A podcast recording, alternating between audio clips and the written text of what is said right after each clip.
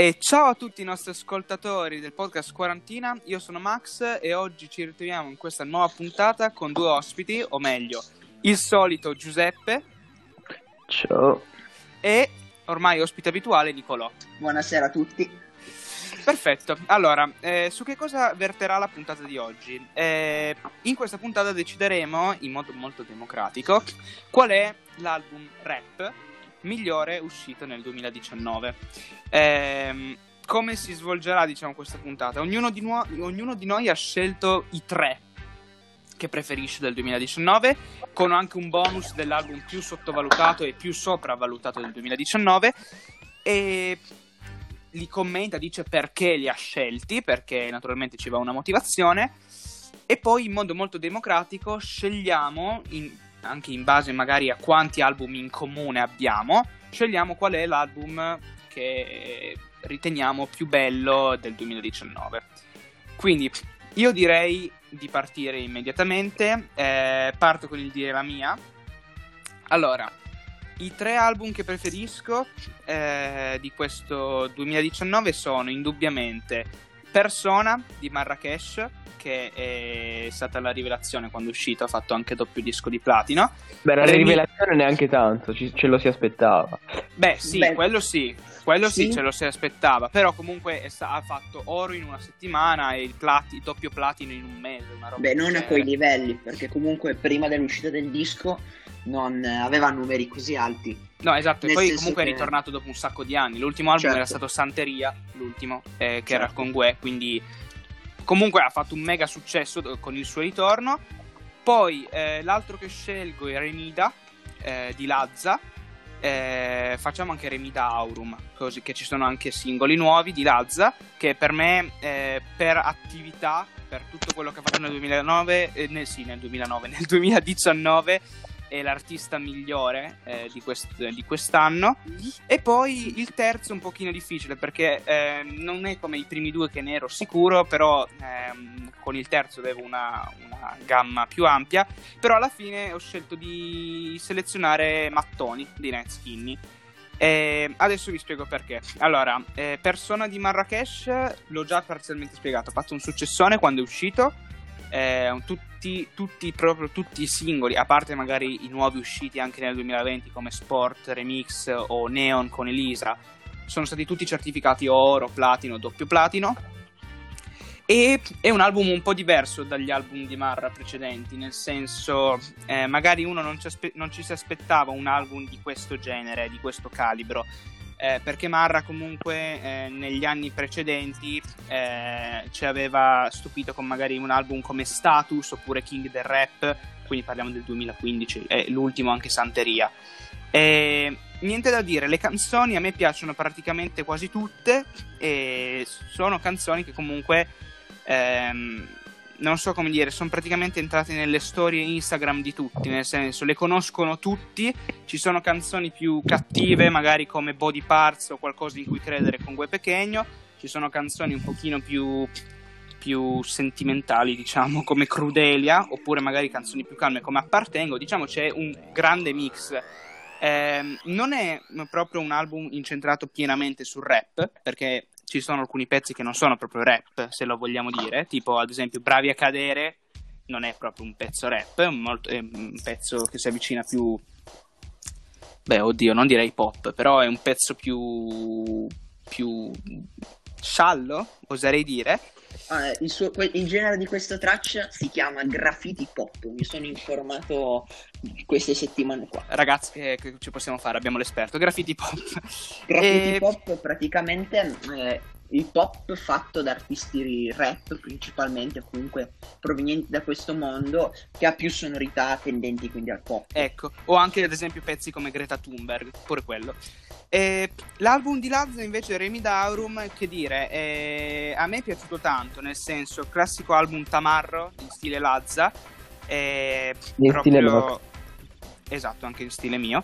E tanti featuring nella versione, diciamo, repack, eh, beh, tanti, nel senso, tanti artisti, perché ad esempio Gigolo con Splaz e Sfera, Million, Million Dollar con Emischilla, Box Logo con Fibra, Casal con Easy, Catrami con Tedua, e anche Iside con Luque e Gucci Schimas, se non sbaglio, con Gue Pequena. Poi se non sbaglio non ce ne sono più. E, e no, forse c'è anche una con Jaime, però non mi ricordo. E Devo dire che è un album, cioè a me è piaciuto molto. La prima volta che è uscito eh, mi avevano colpito molto le tracce box logo, vabbè Netflix che poi è diventato il, il tormentone praticamente del, dell'album, o anche tracce magari passate più in secondo piano come Due Cellulari o Superman. Però è un album molto in stile Laz, sinceramente, non si è distaccato da ciò che da ciò a cui ci ha sempre abituato, nel senso, magari sì, è un album un pochino diverso, stilistica, ma neanche tanto di Zala. Eh, beh, comunque diciamo che Lazza non è che abbia avuto ancora tutta questa carriera, nel senso, secondo me possia, può passare ancora del tempo prima di vedere un cambiamento nello stile di Lazza, perché comunque i suoi unici due album sono a distanza di due anni, quindi non è che sia passato tanto tempo. Mattoni di Neskin invece l'ho scelto perché c'è uno spaccato impressionante di tutto il rap italiano. Nel senso ci sono un sacco di artisti, ci sono artisti storici diciamo del rap italiano come Fibra, Gue, Noiz, Luque, eh, anche Marra e, tutti, e tutti questi qua e ci sono anche nuove leve come Shiva, Side che ormai sta diventando, cioè oddio non è così proprio nuova nuova però vabbè eh, Shiva, Vale Lambo, Madame, eh, Madame Taxi B. Eh, poi adesso se non sbaglio c'era anche Arcomi che però non è appunto una nuova leva. E poi ci sono anche artisti che magari a vederli assieme eh, tu dici eh, cioè com'è che vedo questi assieme? Mi viene in mente ad esempio fare chiasso come con Quentin 40 Ercomi. Io ad esempio quando ho visto la traccia ho detto Quentin 40 Ercomi cioè non me la sono immaginata subito no? Poi invece si è rivelato che comunque è un pezzo che ci può anche stare, nel senso non è un pezzo fantastico, però è un pezzo che ci sta. Quindi diciamo che è un album molto, molto figo e secondo me è anche meglio del Machete Mixtape 4, uscito a luglio. Passando invece agli album più sopravvalutati e sottovalutati, l'album più sopravvalutato per l'hype anche che si era creato, eh, considero Arte di Mambolosco eh, perché magari cioè Mambo in questi anni si era creato un po' di hype con anche i suoi singoli che sono diventati anche tormentoni, si era creato anche l'hype quando è uscito Lento con Boro Boro. Diciamo che comunque quando è uscito, a parte Twerk che ha fatto certificazione, quando è uscito l'album di Mambo non è che abbia fatto tutto questa tutto questo hype eh, come alla vigilia. Invece secondo me quello più sottovalutato è Gemini di Nerone e perché comunque un artista come Nerone che è un artista di tutto rispetto perché comunque fa del rap figo Nerone secondo me Gemini che è uscito anche tra l'altro d'estate quindi è stato, un, è stato un pochino oscurato magari da Machete Mixtape 4 Gemini comunque è un album che secondo me va ascoltato, riascoltato e che secondo me va ascoltato bene a fondo perché secondo me è un album veramente figo e, e, niente, questi qua secondo me sono gli album, cioè sono gli album i tre migliori per me e l'album più sopravvalutato e più sottovalutato. E passerei la palla a Giuse. Mm, sì, allora. Mm, premetto che, vabbè, no, no, non premetto niente. Um, allora, i, per me gli album migliori dell'anno 2019 sono stati Mattoni, eh, poi aspetta, perché sono un attimo, diciamo, persona e mm. le basi di Da Supreme. Ci avrei, scomm- ci avrei scommesso tantissimo. Ma allora, prima di tutto Mattoni perché c'è un assortimento di artisti incredibili, eh, incredibile, eh, le basi sono, eh, sono fatte veramente da Dio, soprattutto quello di fare chiasso, Stay Away, ci sono veramente delle basi prodotte da Nice Skinny che sono stellari. Mm-hmm. E, e, quindi per questo mi è piaciuto ancora, mi ascolto qualche canzone. Poi Persona, per quello che hai detto anche tu Max, ha avuto successo, ma non lo considero, magari lo considero il terzo tra questi, mm. eh, perché adesso se dico ascolto un, un brano di Persona, mi viene, idea, mi viene in mente tipo no, non lo ascolto perché boh, poi mi viene il bad mood oppure perché è un po' troppo pesante. È un po' trovo come, lo trovo come album un goccino troppo pesante. Avrebbe Beh, bisogno, non per tutti i pezzi, magari. Avrebbe bisogno di qualche traccia in più, o qualche traccia, distacco, dal, di, sì, distacco dalla pesantezza di, de, di tutto quasi l'album. No? Però è comunque un album di livello altissimo che ha dei contenuti inarrivabili e ha avuto, eh, ha avuto un successo. Live che si meritava. Sì, sì, sì. E poi le basi da Supreme perché? Perché nonostante non sia il top per, per contenuti, ma ormai ne abbiamo parlato già, però le sonorità sono pazzesche, mai viste prima, mai, mai ascoltate prima, veramente. E veramente ancora mi ascolto le canzoni perché sono veramente cioè sono, meritano, meritano. Beh, poi c'è da dire che comunque anche l'album di Tasso Prima, lo stile di Tasso Prima è uno stile che non si era mai visto comunque in Italia, quindi sì. cioè, un merito se lo può prendere comunque. Certo.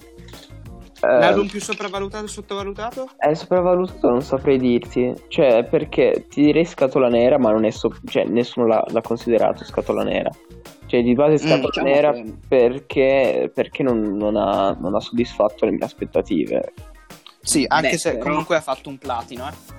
No. Certo, però prima dell'uscita, come avevamo detto nel primo podcast, eh, era, si era creata una grande aspettativa nei confronti di questo disco, perché sì. comunque Veleno 7 ha fatto dei numeri eccezionali sul corto, cioè nelle prime 24 ore, se non erro, è il pezzo italiano più ascoltato. Sì, perché Quindi... tutti si aspettavano magari dei... un'altra parte fantastica di Madman e Jamie Tides come in Veleno esatto. 6, magari. E già, già all'uscita della tracklist gran parte dei fan hanno storto il naso. Poi in seguito all'uscita del disco è calato pian piano l'hype. Sì, dicia- già dopo un mese. Possiamo dire diciamo che eh, magari molti, che molti si aspettavano un nuovo Kepler.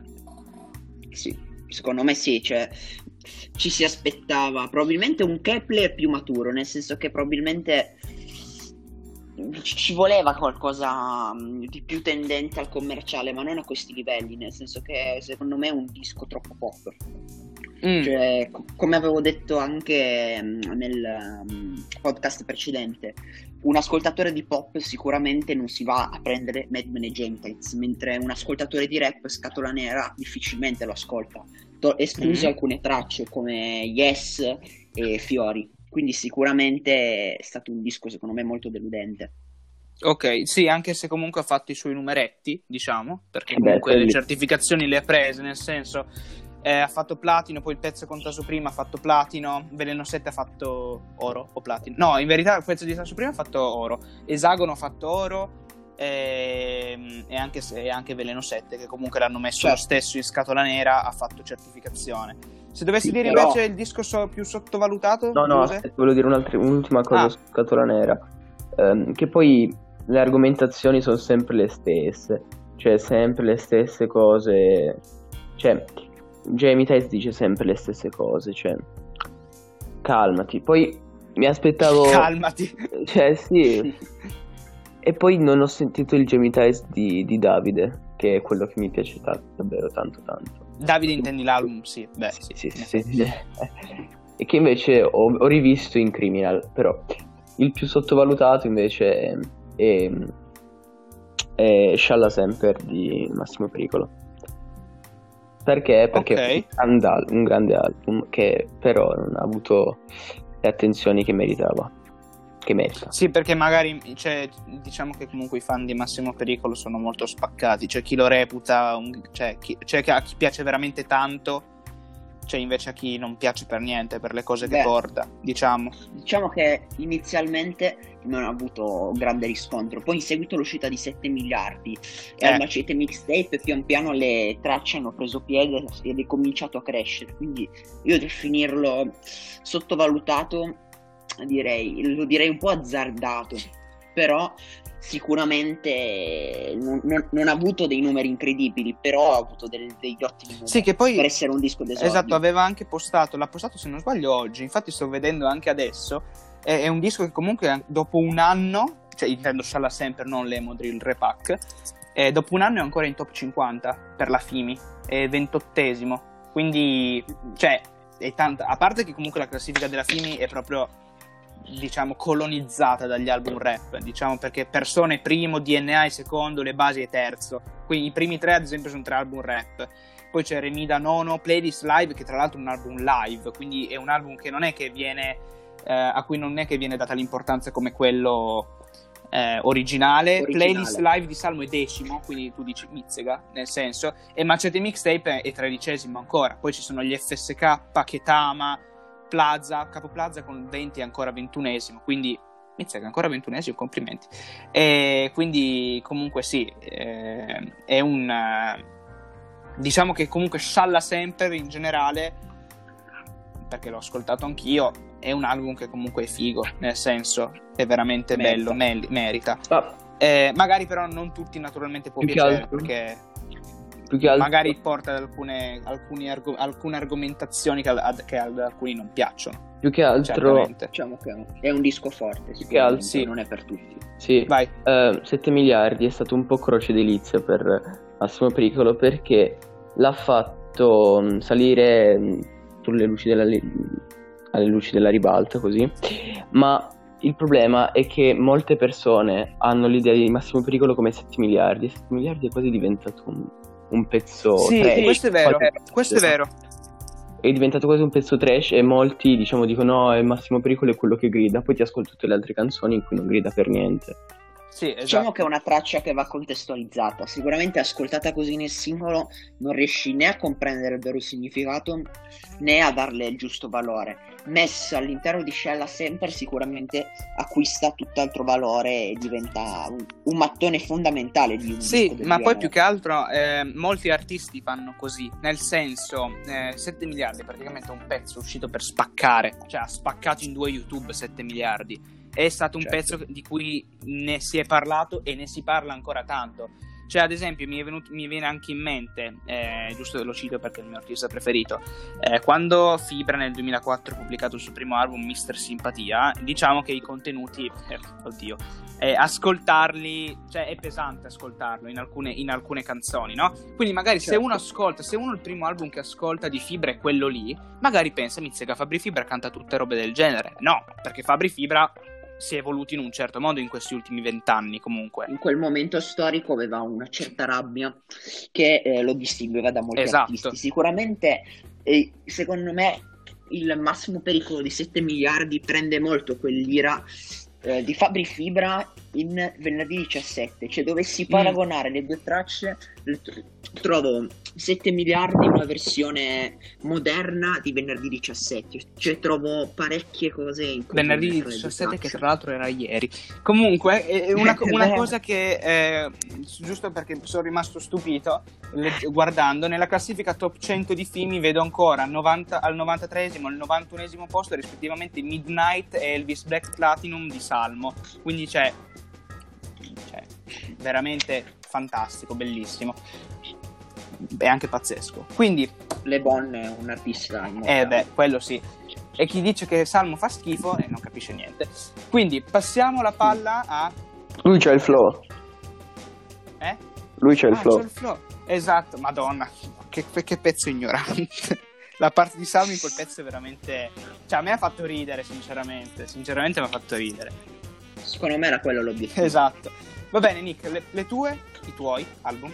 Allora, io comincerei dal mio terzo disco preferito di quest'anno, che è quello di cui abbiamo appena parlato, che è Shalla Semper. Mm.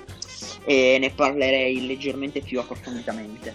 Allora, io comincerei dal dire che Shalla Semper è sicuramente un disco di rivalsa. Cioè, Massimo Pericolo deve sfogare la propria ira da una parte e dall'altra raccontare le proprie emozioni provate durante questo periodo, periodo di reclusione. Sì cioè, sicuramente i testi sono molto più personali e più intensi di quanto ci si possa immaginare eh, guardando il personaggio. Anche perché, diciamolo, sa- si chiama Shalla Sempre l'album perché Massimo Pericolo era stato arrestato eh, perché spacciava e l'operazione della polizia era stata proprio chiamata Scialla Semper. Ma in questi, Solo questo, per chi non lo sapesse. L'avremmo detto tipo mille volte questa cosa. Esatto, esatto, sì, l'avrò detto, l'avrò detto mille volte, però metti che gli altri non hanno ascoltato i podcast precedenti. Andateli ad ascoltare nel dubbio.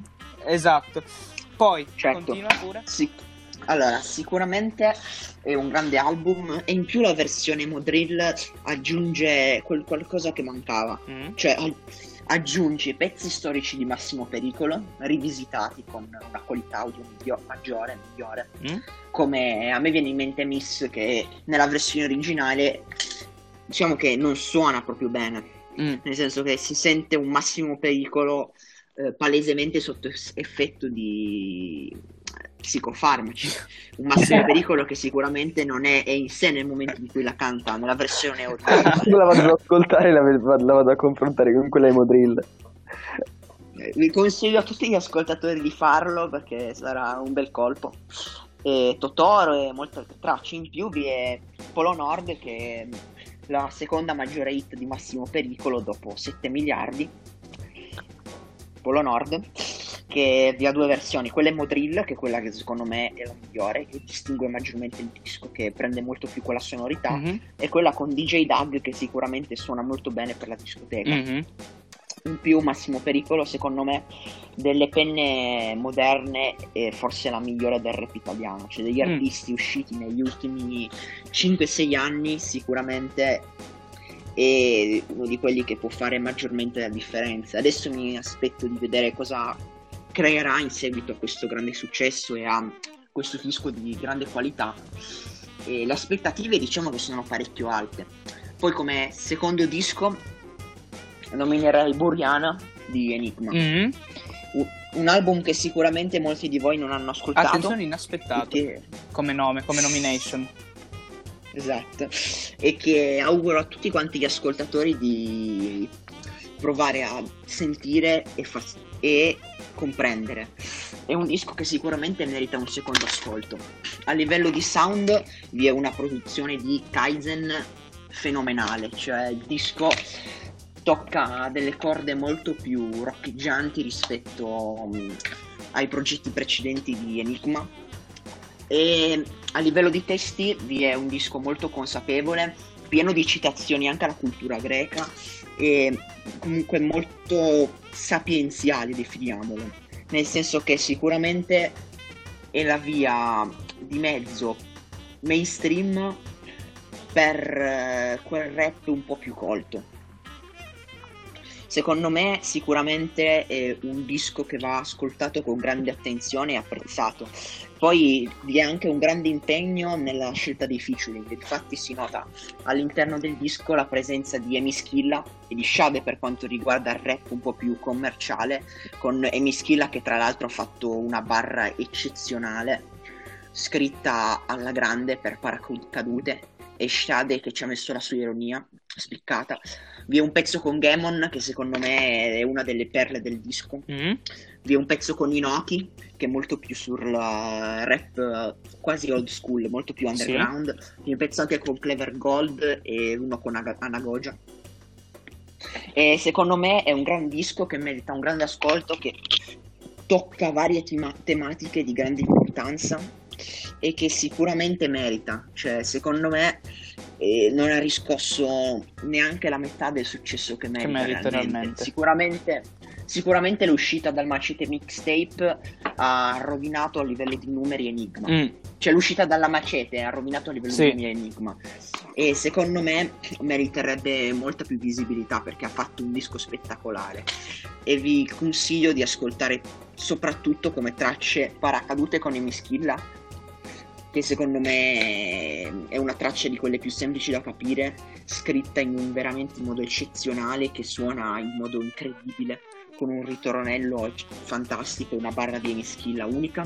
Misunderstanding, che è la traccia più eh, popolare del disco, nel senso che pur non avendo numeri eccezionali a livello di sound è ascoltabile un po' da tutti e ha un'ironia veramente spiccata, anche se allo stesso tempo contiene delle leggere frecciatine alla politica moderna, ad esempio fa una barra dove dice che eh, basa- citando la caduta del, del, ponte di Genova, mm-hmm. che sembra che in Italia per fare un cron- ponte che, cro- che, non crolli se- serva Renzo Piano, e eh, soprattutto Indifesi, che è un pezzo secondo me che va fatto ascoltare a scuola ai ragazzi per comprendere cosa sia realmente il razzismo e che racconta allo stesso tempo storia in un modo veramente eccezionale. Mm. Che mi viene in mente anche che il ponte di Genova, di, la, la, il crollo del ponte di Genova è stato citato anche in, uh, in Limousine di Enzo Dong e, e Tedua. Eh già, adesso che ci penso. di cosa? Yeah. Nella, intendi il nome dell'album? No, no, che all'inizio cioè, che dice che è dedicato ah, ai sì. ragazzi. Sì. sì. questo pezzo fra è dedicato a tutti i ragazzi di Genova, quei ragazzi che erano sul ponte e che adesso hanno l'aureola, se non sbaglio, fa una mm. roba del genere. Quindi comunque In sì, caso... anche lì c'è una citazione.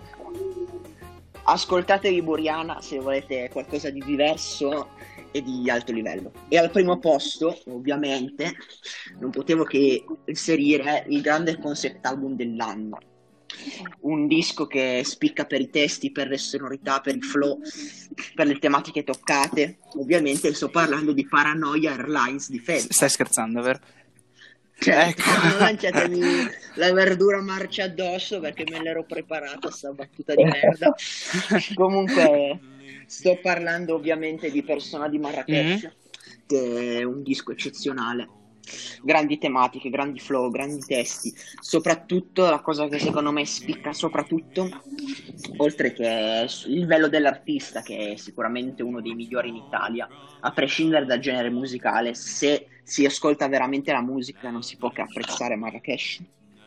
E ciò che spicca soprattutto secondo me è la scelta dei featuring che nonostante siano artisti sicuramente molto mainstream, riescono a rendere all'interno delle tracce nel senso che nonostante ci sia un grande impatto giovane nel disco, sì. a me basta pensare a Tasu Prima e Sfere Bassa nella stessa traccia che eh, sicuramente poteva essere un qualcosa di totalmente commerciale, riesce a diventare un tassello veramente importante per il disco, riesce a diventare un mattoncino essenziale. Beh, poi anche, eh, ci sono anche i pezzi con Massimo Pericolo e Madan, che sono due giovani esatto. leve due tracce di veramente alto Sì, livello. è un pochino inaspettato no? magari il featuring con Madan, cioè magari c'era quel qualcuno che si aspettava magari un featuring con Fibra, perché si sa che certo. Marra e Fibra sono, cioè nel mondo del... anche se tra l'altro la loro amicizia è partita da un dissing, eh, che, a cui però Fibra non ha risposto e grazie al quale ha conosciuto Marra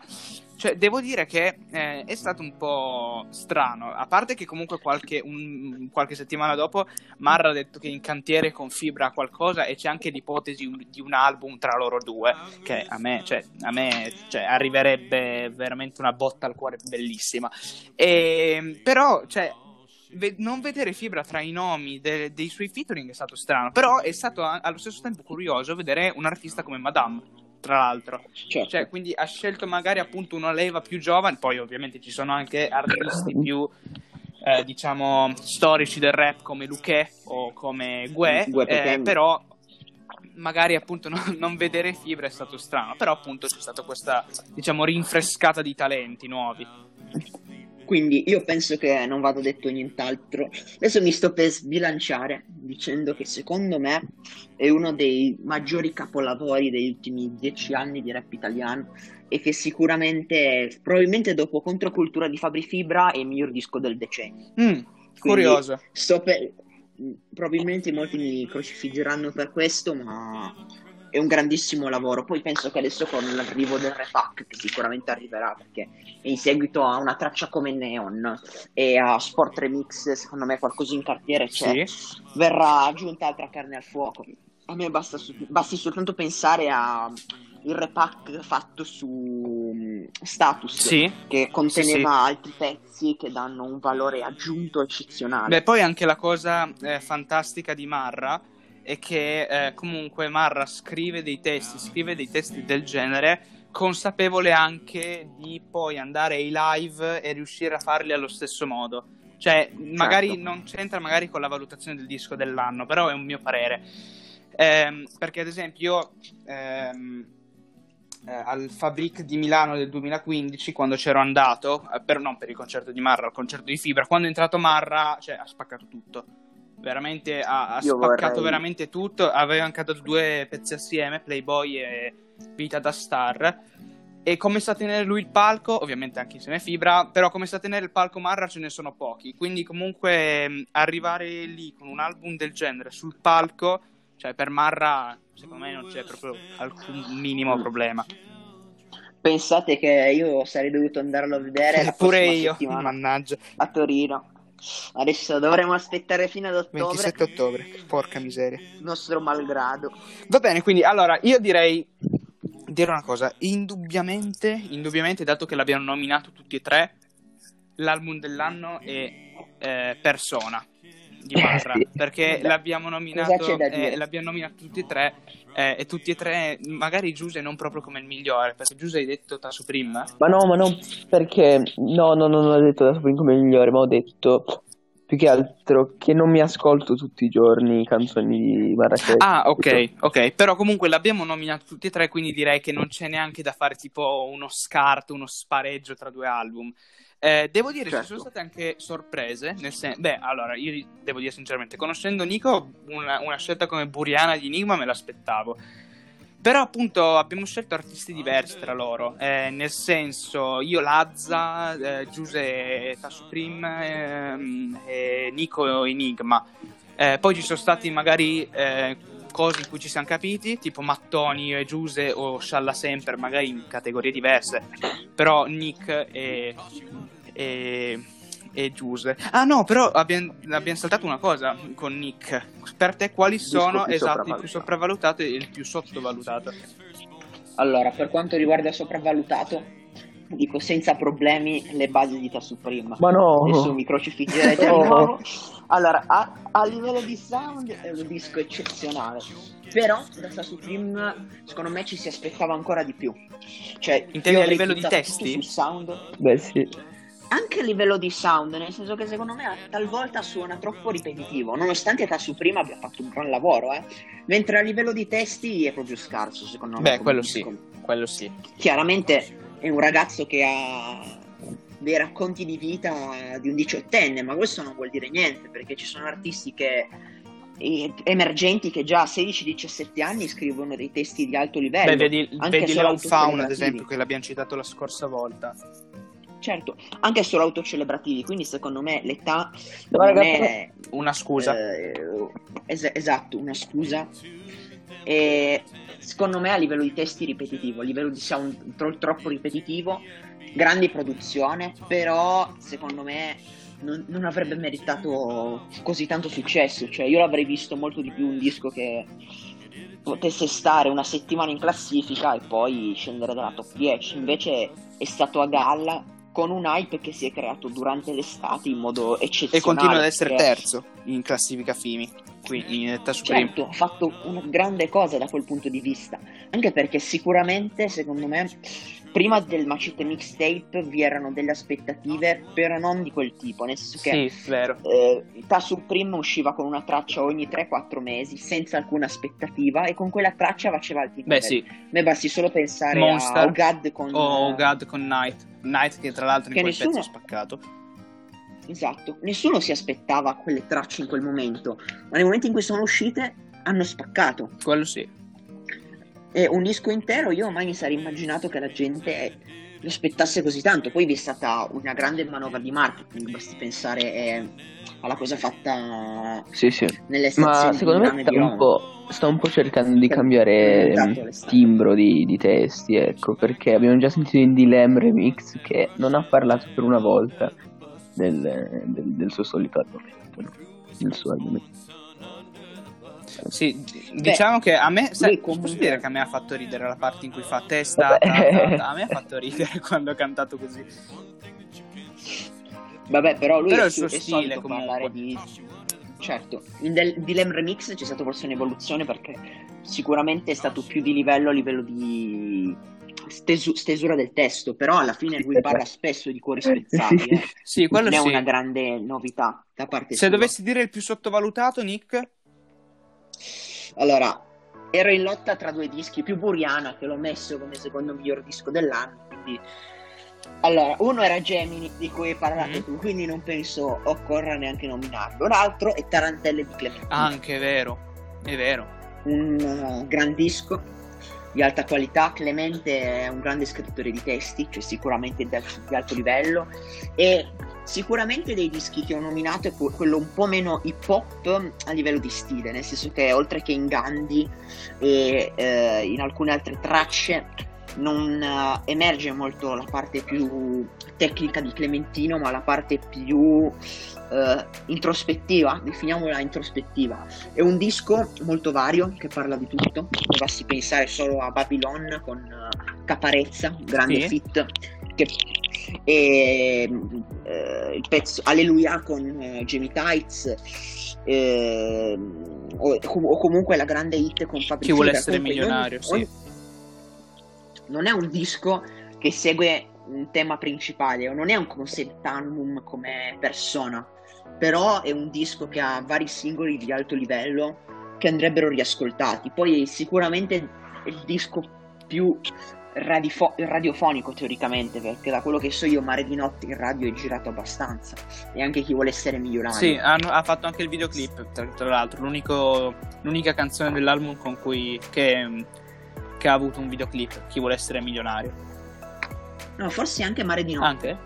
Vabbè, non lo so perché Mare di Notte non, non l'ho visto su YouTube. Comunque è sicuramente un disco che fa emozionare. È un album che io farei ascoltare anche a qualcuno che non conosce il italiano, cioè un ascoltatore misto. Mm che eh, cerca di avvicinarsi più al genere, probabilmente attraverso Tarantelle può cominciare a farsi un po' l'orecchio, perché Tarantelle sicuramente a livello di ritornelli, che è un po' il forte di Clementino, perché Clementino ha un enorme flow ed è un bravo scrittore di testi, ma dà molta importanza alla melodia essendo napoletano. Mm. Uh, anche, anche Rocco Hunt, se ci pensate, dà molta importanza alla melodia, nonostante il disco non mi abbia convinto. Manco a me, sinceramente. In ogni caso, sicuramente un bel disco che va riascoltato. Però non me la sento di considerarlo uno dei tre migliori. Eh, manco io. Avessi dovuto fare una top 5, sicuramente ce l'avrei messo. Però il top 3 Perfetto. non ci può stare. Quindi, mm, quello è vero. Quindi, in, in, alla fine, per noi, no, per noi tre, il miglior album del 2019 è Persona di Marra e queste sono le nostre idee, diteci voi cosa ne pensate, secondo voi qual è il migliore album del, del 2019 e speriamo poi, eh, minchia, io penso già così tanto in futuro, il prossimo anno eh. di fare qual è il migliore album del 2020, anche perché comunque questo 2020 è partito comunque abbastanza bene a livello musicale. E, e niente. Eh, quindi vi ringraziamo per l'ascolto e per essere arrivati fin qua. Ringraziamo Nicolò come sempre. Grazie a voi per la E Max vi ringraziamo e ci sentiamo la prossima volta. E buonasera. Ciao. Ciao raga.